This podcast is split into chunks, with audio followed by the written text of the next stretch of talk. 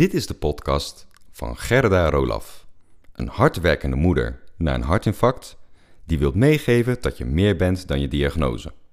Door interviews met moeders en ervaringsdeskundigen met betrekking tot vrouwenhartzaken hoopt zij te inspireren en te laten beseffen dat je meer bent dan een hartpatiënt.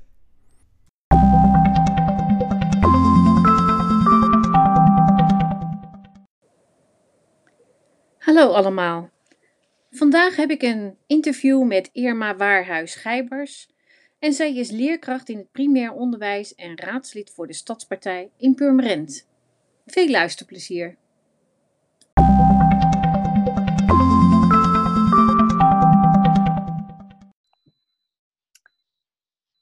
Goedemiddag uh, Irma. Uh, leuk dat je mee wilt werken aan uh, deze podcast. En ik wil graag even weten wie, wie je bent. Ja, goedemiddag Gerda, dankjewel voor de uitnodiging. Ik ben Irma Waarhuis. Ik ben, ik moest even goed nadenken, 62 jaar, bijna 63. Ik ben uh, mama van twee kinderen, getrouwde kinderen, oma van vier, getrouwd uh, met Jan. En uh, ik ben leerkracht in het primair onderwijs en ik ben raadslid in mijn gemeente waar ik woon. Nou, dat is een, een drukke bedoeling. Zo alles bij elkaar. Normaliter wel. Nu is het heel stil. Veel te stil voor mij. Want ik werk alleen maar vanuit huis. Ja. Door, uh, door de corona. Maar normaal heb ik een heerlijk en druk leven. Nou, heel erg mooi. Nou ja, je gaf al een beetje aan. Wat doe je? Hè? Ik hoor uh, zeggen, je bent leerkracht in het, uh, in het basisonderwijs. en raadslid. Vertel er eens meer over. Nou, in het onderwijs werk ik nu ruim 30 jaar. En uh, ik heb nu de laatste 20 jaar groep 4. En groep 4 is een hele leuke groep, een hele belangrijke groep ook. En dat doe ik ook alweer een hele tijd. En het grappige van op dit moment is dat mijn parallelgroep, dus dat de andere groep 4, dat dat een oud leerling van mij is. Dus uh, zij heeft 20 jaar geleden bij mij in de klas gezeten. Nee, ja, korter, want ze is 25, dus dat bij mij groep 4.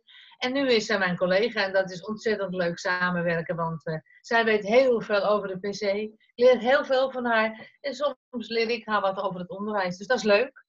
En de politiek is iets heel anders, dat is ook een passie van mij. Uh, ik ben de politiek, de plaatselijke politiek vooral gaan volgen, omdat de uitzendingen van de raad en de commissies worden uitgezonden uh, bij de plaatselijke omroep. En dat hoorde iemand, uh, een vriend van ons, en die zei van, goh, waarom kom je niet eens gewoon meepraten? Het heeft heel lang geduurd dat ik toch de stap heb gezet. En de eerste paar maanden dat ik daar zat, dacht ik, waar hebben ze het over? Wat een, wat een moeilijke woorden. En alleen maar mannen. Ik denk, oh. Nou ja, en, uh, het is nu um, twintig jaar later. En ik ben nu in mijn tweede periode als raadslid bezig. En daarvoor heb ik een periode, een periode is steeds vier jaar ben ik een periode commissielid geweest. En ik vind het nog steeds heel leuk. En om, in welke gemeente is dat? Dat je mee Purmerend. Uh, Purmerend. Nou, dat is toch nog een redelijk grote gemeente waar je... Uh... 80.000 inwoners. Ja, nou, dat uh, is toch wel heel wat. Maar leuk dat je ja. daar, daarin meepraat. Nu, ja, heel leuk. Ja, nou, fijn. En fijn dat je daar eh, je passie van hebt gemaakt. Want dat hebben wij als burgers denk ik heel hard nodig. Voor mensen die uh, voor ons zorgen binnen onze gemeentes. Want uh, dat, is, dat is heel belangrijk. dan kom ik even terug op ja, waarom we deze podcast starten. Dat is, je bent meer dan wat je hebt. ja. nu is jou wat overkomen. Kan je dat een keer vertellen?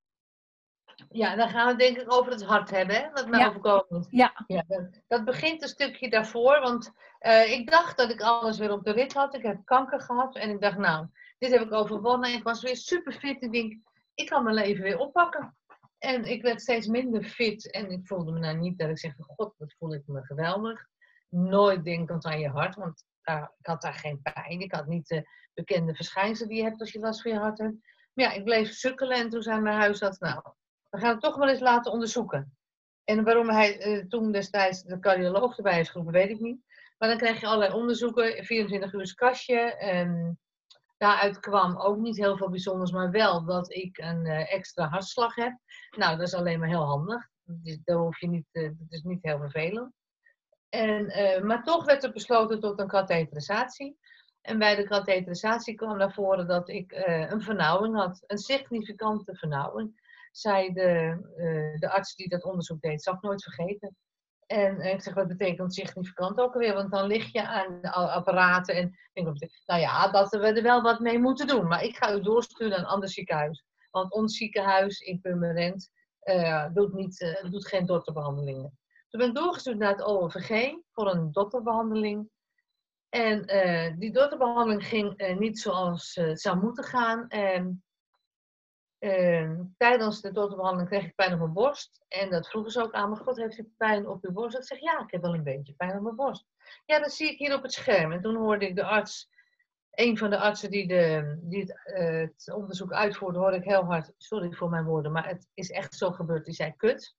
Daar schrok ik heel erg van. En uh, uiteindelijk bleek, uh, nou ja, alles werd, ik kreeg weer een dosis medicijn en ik werd suffig. En toen mocht ik weer terug naar de lounge. En nou ja, ik was niet lekker. Ik wilde geen eten. Ik was al de hele dag nuchter, omdat het, het was iedere keer uitgesteld naar onderzoek omdat er steeds spoedgevallen tussendoor kwamen. Ik moest een nachtje blijven en tijdens die nacht, toen wist ik nog van niks trouwens. Tijdens die nacht kreeg ik allerlei onderzoeken, een echo. Iedere paar uur werd het bloed afgenomen. Ik denk, nou ja, het zal wel zo horen. Niemand vertelde mij iets. En de volgende ochtend stonden er twee hele jonge artsen die ik nog nooit gezien had voor mijn bed. Ja, mevrouw Wuis, u heeft toch wel een infarct gehad? Nou ja, en dan wat er dan met je gebeurt. Ik werd heel verdrietig, laat ik het zo zeggen. En de verpleegkundigen hebben mij opgevangen. Want nou, het leek of ik in een hele slechte droom terecht was gekomen. Eerst hoor je een vernauwing. Nou, uiteindelijk bleek dat er twee vernauwingen waren van 90%. Dus er zijn twee stents geplaatst. En je hebt een hartinfarct. Punt. Ja. ja. Wist, je, wist je precies wat een hartinfarct inhield? Nou, uh, je hebt natuurlijk, mijn hartinfarct is natuurlijk uh, niet een hartinfarct wat je spontaan krijgt. Mijn hartinfarct is ontstaan doordat ze in die aderen aan het rommelen waren. Uh, met dat ballonnetje rekken ze het op en daarna komt er een stent in. En nou hoor je wel vaker dat er dan iets kan gebeuren. Maar daar denk je niet bij na voordat je dat onderzoek hebt. Dat ging allemaal zo snel dat ik van een katheterisatie naar een uh, naar een dotterbehandeling moest, dat ik daar niet over nagedacht heb, moet ik heel eerlijk zeggen. Ik wist eigenlijk niks over het hart. Nee. Want ik dacht van, nou, het valt allemaal wel mee. Hart, ik, nee, dat heb ik niet. Nee. Ik, het leek wel of het over iemand anders ging. Ja, ja. Ja, ja. Maar dat, hè, dat besef, je was heel erg verdrietig. Uh, ja. uh, je bent dan uiteindelijk nog een keer gedotterd? Nee, ik ben één keer gedotterd. En toen hebben ze de stents uh, geplaatst. Ja, ja meteen. Meteen. Ja. Oké. Okay. Uh, eh, weet jij of je schade hebt aan je hart? Ja, daarna krijg je allerlei onderzoeken. Je ja. hebt allerlei onderzoeken om, om dat te, te, kunnen vaststellen. En uh, het blijkt dat ik geen schade heb opgelopen. Nou, dat is wel. Dus dat is dan een geluk en een ongeluk. Ja, dat, dat zou je zeker zo, zo kunnen zeggen. Maar hè, uit verhalen die we eerder hadden, is van toch voel je je niet helemaal lekker. Nee, Klopt nog dat? steeds niet. Nog steeds, nog steeds niet. Nee, ik, uh, ik ben, uh, to, uh, toen ik thuis kwam uit het ziekenhuis, dacht ik van nou, nu ga ik weer net als na de kanker heel veel mijn best doen. Ik ga wandelen en ik ga bewegen. Maar ja, dat ging helemaal niet zo soepel. En iedere keer kreeg je weer een terugslag, weer pijn op je borst. Ik ben gaan revalideren.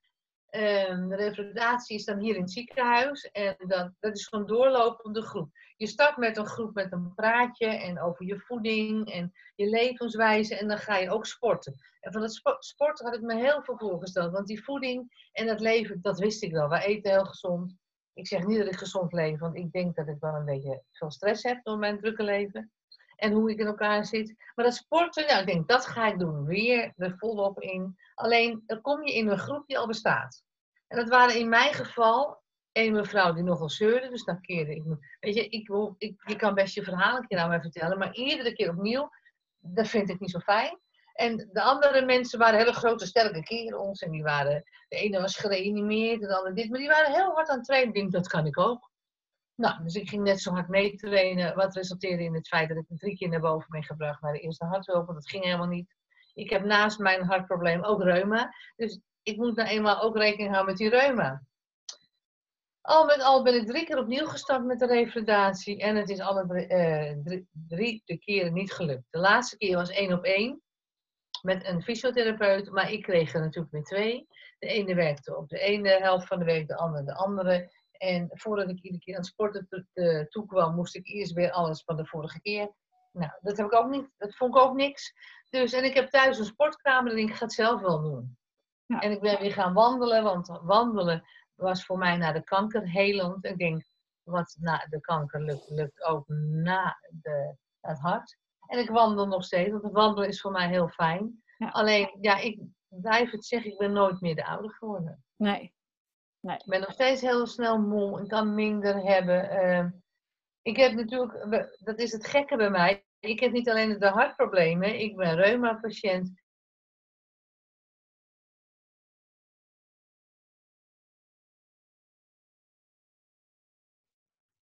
En door, doorzet, maar dat doorzet is juist soms ook je gevaar. Ja. Dus ehm, ja, aan de ene kant zeg ik, ik ben er nog en ik, eh, ik, ik, ik, ik leef mijn leven, maar ik moet wel eh, leven met de handrem erop. Bij mij is het onbezorgde, wat het altijd was, het onbezorgde is eraf. Nee, dat, dat, kan ik dat kan ik me helemaal eh, voorstellen en daar kan ik me ook helemaal in, eh, in terug, eh, terugvinden. Ehm, wat, zou je, wat zou je anders, hè, of wat zou je anders gehad willen hebben na je hartinfarct? Hoe zou een ideale situatie nadat je een hartinfarct hebt gehad eruit zien? Nou, ten eerste dat ik het niet hoor van artsen die ik nog nooit gezien heb. Eh, niet dat ik nou zo bekend was in het ziekenhuis waar ik gedotterd ben, want dat was mijn eigen ziekenhuis niet. Maar de, arts die mij eh, gedotterd heeft, die heeft naast me gestaan. Die heeft nog iets uitgelegd wat hij heeft gedaan. Maar die heeft niet gezegd, u heeft een infarct gehad. Dan kunnen ze dat, nou weet ik inmiddels dat het niet meteen altijd te zien is. Ze moeten bloed afnemen. Maar, en, en die meneer, deed, die arts deed echt helemaal niet naar. Maar ik voelde me die volgende ochtend zo alleen dat er twee jonge artsen staan en die zeggen dat en die lopen zo weg. Ja. Ik denk, oh ja, en nu? En toen begon ik eh, vreselijk te huilen en toen was daar weer de verpleging. Ik vind, eh, gelukkig heb ik hier in het ziekenhuis een arts, eh, mijn eigen cardioloog is een hele fijne man. Kan ik altijd wel te, bij terecht. En dat heb ik op dat moment even gemist. Ja, terwijl het eigenlijk hè, op dat moment is het een heel belangrijk moment. Hè, Ja. Want eh, eh, vorige keer zei je van je was boos. Hè, eh, boos op je eigen lichaam. Omdat het in de steek liet. En ik kan me heel goed voorstellen dat je je dan alleen voelt. En eigenlijk een stukje opvang moet hebben. Maar ook de kennis over het hart aan zich. Hè, dat is, ik noem het altijd maar de technische kennis. Had ik in ieder geval ook niet paraat. En ik vermoed dat jij dat ook niet hebt. Want hoe, hoe dan ook, het komt toch op, eh, misschien niet ineens onverwachts, maar ja, eh, je, je wordt er wel ineens mee geconfronteerd. En eh, ja, in onze samenleving, en dat heb ik, en ik, ik weet niet hoe jij daarin staat, is dat je een hartinfarct, dat dat overkomt de oude buurman aan de overkant van de straat. Die Maar niet, rookt, echt soms Ja. ongezond leeft. Ja. Ja, ja. Als ik ook vertel wat ik, wat ik allemaal, wat, eh, dat ik hartpatiënt ben. Het, het, zoals nu, in deze tijd bijvoorbeeld, dat ik vanuit huis moet werken. En dat ik eh, niet naar school mag, omdat ik een risicofactor ben. Mijn directeur, ze doet het niet naar, maar volgens mij snapt ze er niks van. Want aan mij zie je niks. Nee. Ik ben eh Hollands welvaart, zeg ik altijd maar. Je ziet niks. Ik probeer net zo hard te werken als een ander. Je doet net dat stapje extra altijd. En eh, ja, het is denk ik onbegrepen. Het, ja. Zelfs mijn eigen huisarts heeft nooit gedacht, zij heeft iets aan haar hart. Heeft nooit gedacht daarvoor dan, ze heeft kanker. Het is allemaal bij mij eh, vreemd gegaan. Nou gaat bij mij nooit, denk ik, iets zoals het zou moeten gaan. De, de, zo begin ik dat echt te denken. Maar eh, ja, ik denk dat vooral voor nieuwe mensen die het, dit overkomt, dat artsen zouden zich moeten beseffen dat een mens, achter, dat mens dat, dat, dat hartinfarct heeft, dat dat begeleid moet worden op een goede manier. En dat blijf ik zeggen. Ik, eh, artsen zijn heel belangrijk als je ziek bent. Ja, ja. Eh, ik heb reuma dan. Ik had voorheen een reumatoloog. Die heb ik dat ook echt een keer gezegd. Van, er was een goede arts op het medische gebied, maar hij kon totaal niet communiceren. Ik heb nu een andere reumatoloog. Ik heb in het AVL lopen nog steeds, Anton ziekenhuis voor mijn kanker. Dat, daar zijn artsen zoals het hoort. Die, het, het, gekke is, die vragen altijd eerst aan mij, want ik heb natuurlijk medicijnen, omdat ik geen schildklier meer heb. En dan kun je hyper, hè? je krijgt hormonen, die, Ja. die functie van je schildklier. En dan vraagt hij altijd eerst aan mijn man, hoe is het met, hoe is het met je, hoe is het met haar? Omdat hij weet dat ik kan hyperen. Ja. En dan denkt die man kijkt verder, die kijkt achter de patiënt, achter de klacht. Ja, ja dat, is, dat, is, dat is super belangrijk. Dat zou Ja. echt eh, eigenlijk eh, voor, eh, ja, voor, voor deze gebeurtenissen, hè, die, die zo ingrijpend zijn, eh, altijd moeten gebeuren. Ik blijf me ook een klein beetje verwonderen als we kijken naar, eh, en dat wil ik absoluut niet bagatelliseren, als ik kijk naar borstkanker. En eh, in elk ziekenhuis wordt daar rekening mee gehouden, heeft het een aparte plek. En worden er ook speciale dagen voor georganiseerd. En waar ik dan moeite mee heb, is van waarom doen ze dat dan niet met vrouwen eh, eh, die hartklachten hebben? En, eh, zodat je daar ook je vragen gewoon kunt stellen. Wat ik zelf heel erg vreselijk heb gevonden, is de verpleegkundige. Waar je dan terechtkomt in het kader van hartfalen. En die constant roept van, of vraagt het riedeltje van, heb je dikke voeten? Ik zeg, nee, ik heb geen dikke voeten. Kijk, kijk, kijk nou eens naar mij als persoon. Hè? Eh, wie heb je voor je? Je hebt daar een jong iemand die niet rookt, die niet drinkt, die gewoon werkt. Eh, stel dan in ieder geval andere vragen. Van waar, waar zit dan het probleem? En eh, dat, dat vind ik heel erg lastig. En en dan vind ik het jammer dat er zo'n dag niet is. Nu wordt er met veel tamtam op 29 september hè, eh, wordt er het, eh, het, eh, de Vrouwendag, Vrouwenhartdag wordt belicht.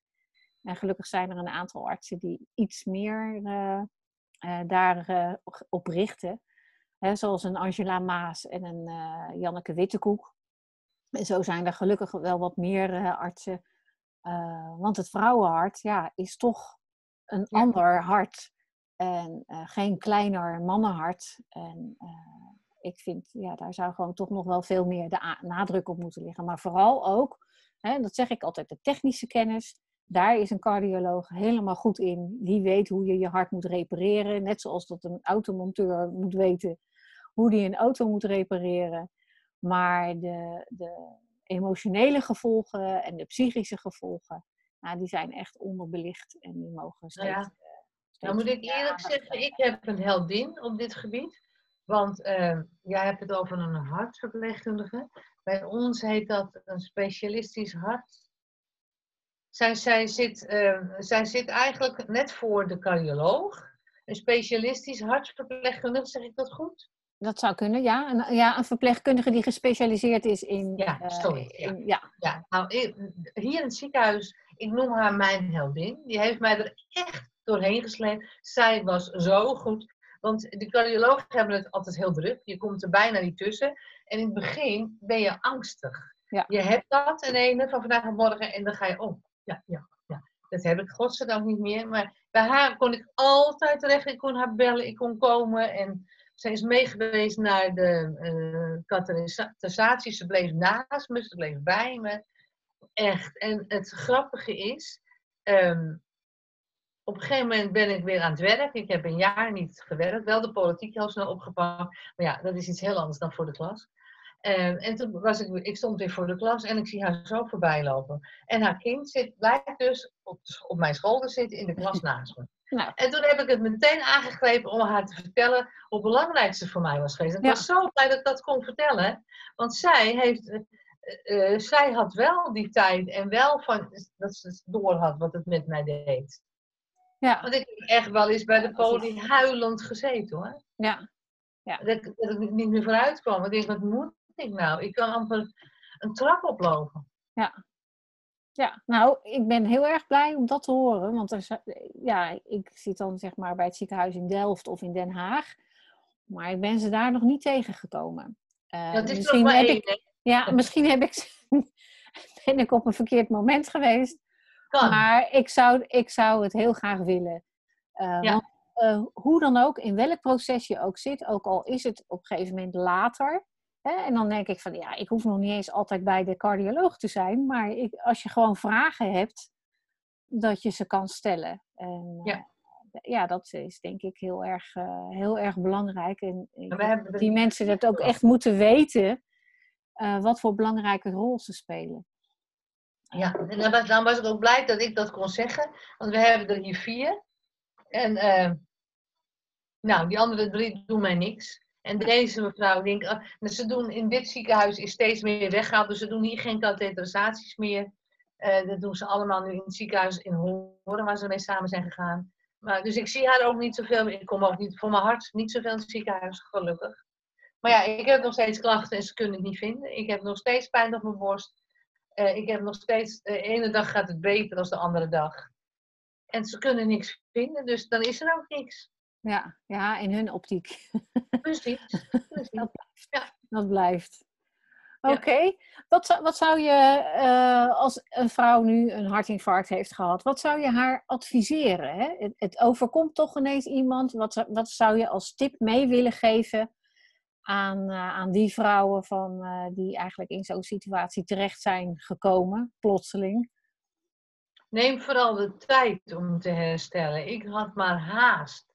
Ik wilde niks liever dan gewoon weer alles oppakken en alles doen. En ik heb in het begin zeker te veel haast gehad. En in het begin heb ik ook in het begin te weinig gevraagd. Je wil niet tot last zijn. Dus je doet maar wat er van je gevraagd wordt. En je doet dit en je gaat eh, dat trainen doen. Je, in zo'n grote groep heb je het over. Dan sneeuw je snel onder. Want er zijn altijd mensen in zo'n groep. Hè?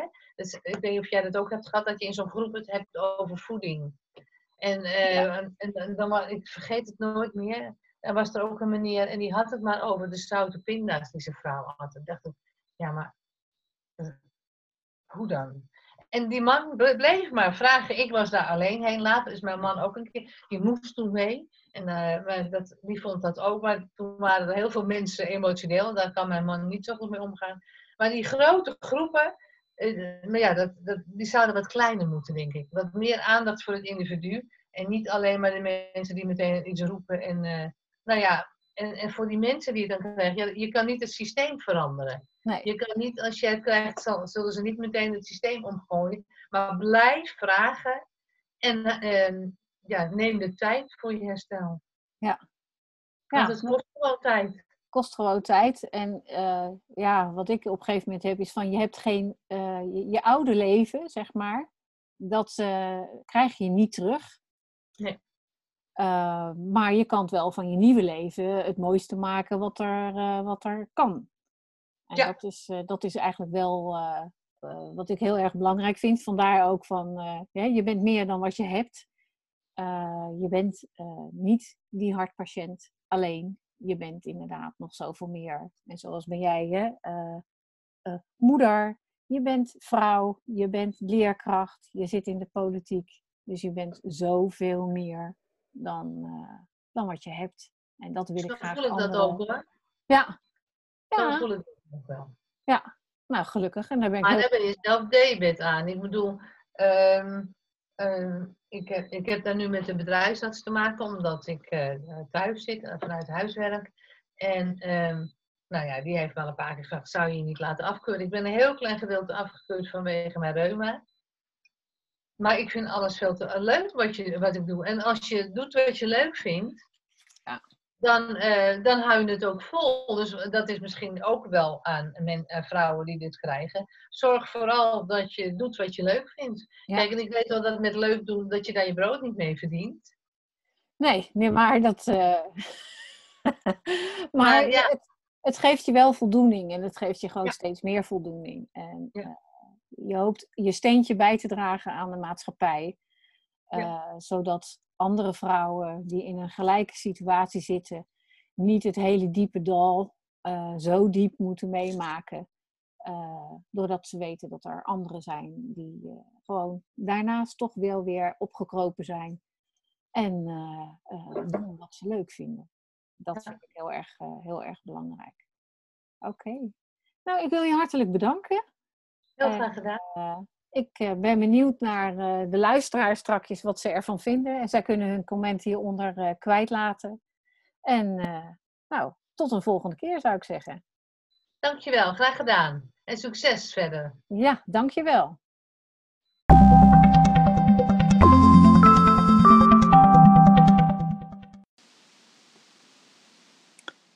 Dankjewel voor het luisteren.